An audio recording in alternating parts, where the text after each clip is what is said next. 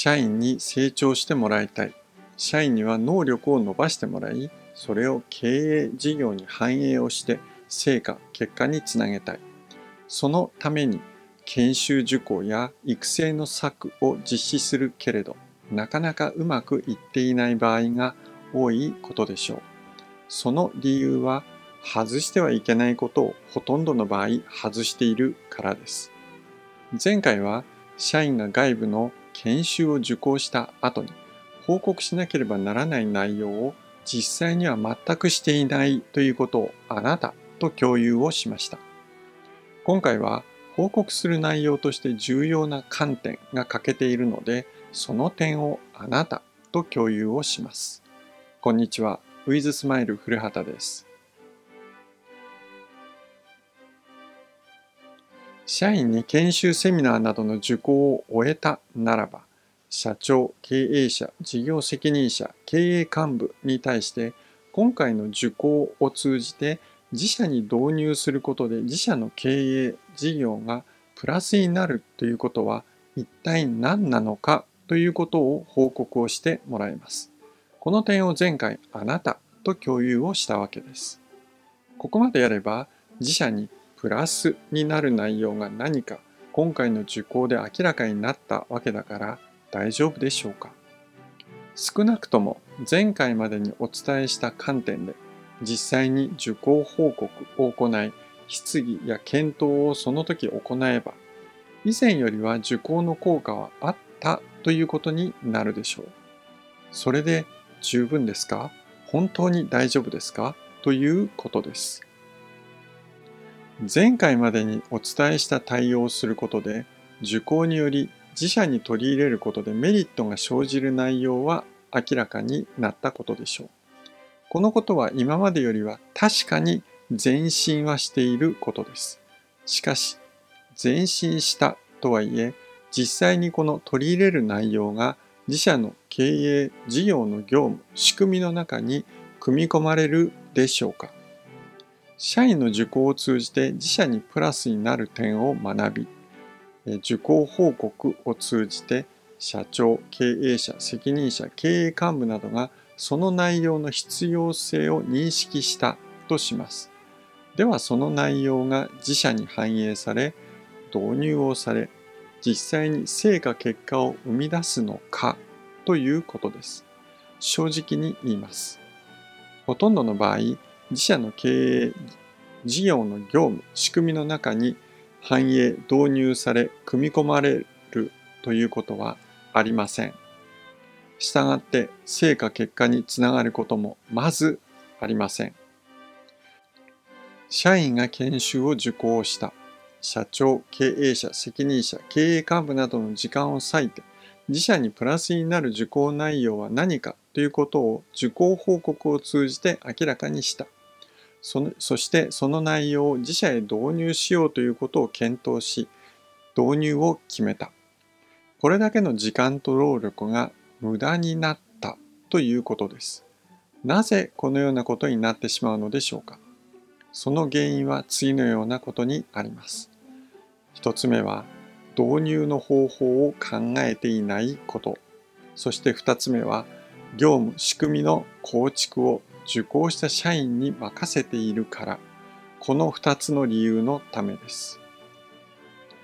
社員が研修やセミナーを受講をします。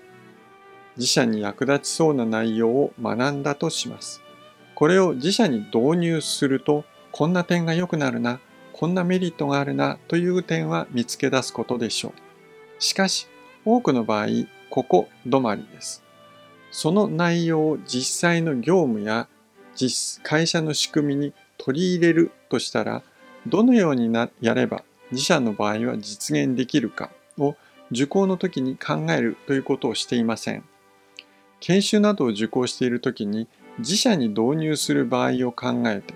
導入に際しての注意点などを質問などをして明らかにするということを受講者がやっていません。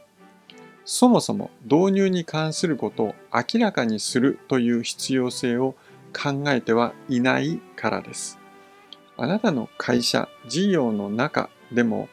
いろいろなことを取り入れたい、取り込みたい、実施したい、組み込みたいと考えてきたことでしょう。しかし、恒常的に組み込むこと、実施することがなかなかできません。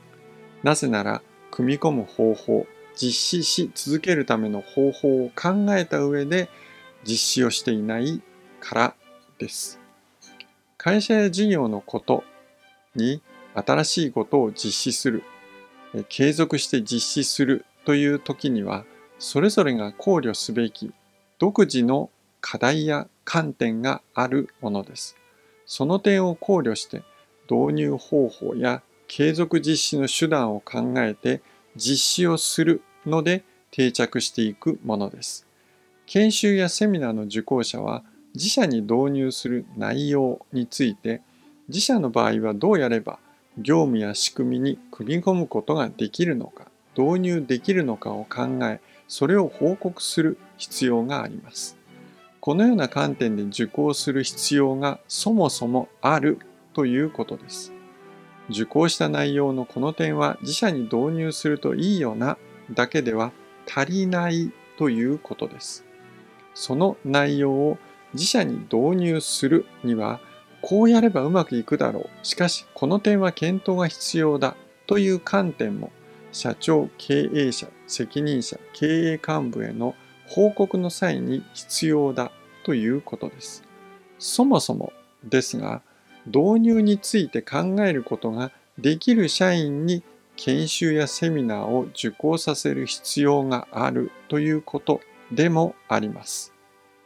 自社に導入する方法に関して受講者の示す観点や内容では十分ではないかもしれません。しかし大切なことは導入することを検討するということです。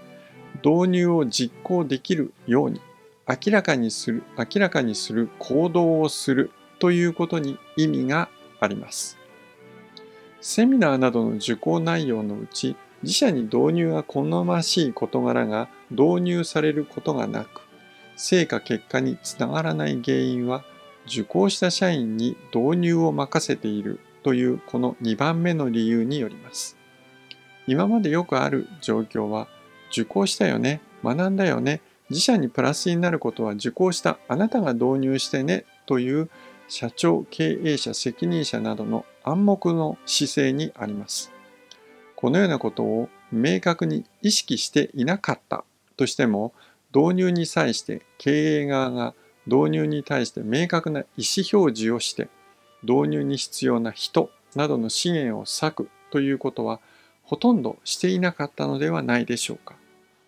受講した社員に任せてはどんなに良いことであっても導入されることはありません。なぜなら受講した社員は現在の業務を優先せざるを得ないからです。どんなに良いことであっても経営側の姿勢が明確でない中自身が対応すべき業務に加えて対応する余裕など通常はないからです。さらに導入の時にもし他の社員や部門から何らかの何らかの抵抗があった時にそれに対抗するだけの権限がないからです。多くの社員が新しいことの導入には抵抗をします。今までの状況から変わることが面倒くさいからです。導入に対する経営側の意思表示が明確にあり、導入のための資源や体制を経営側が整えるから自社の中に導入することができます。導入したこの事柄を継続するということができます。だから成果結果につながります。受講した社員に導入を任せるというのではなく、経営側として導入を進めるように対応をします。そのために受講内容の報告の際に経営としてどうするのかについてその場で検討を始めるということなのです。本日の内容はいかがでしたか？今回お伝えした内容があなたの経営事業の役に立つことを心から願っております社長の経営講座チャンネルでは社長経営者後継者の方が抱える経営事業社員に関する悩み問題課題を解消する解決ポイント考え方方法をお伝えします。あなたのご意見ご感想をお待ちしております。ウィズスマイルのサイトのお問い合わせからお寄せください。ウィズスマイルのサイトでは記事レポートセミナーの情報を提供しております。URL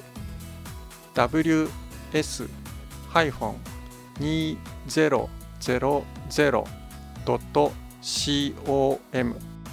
ws-2000.com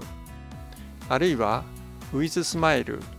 経営で検索してください。ありがとうございました。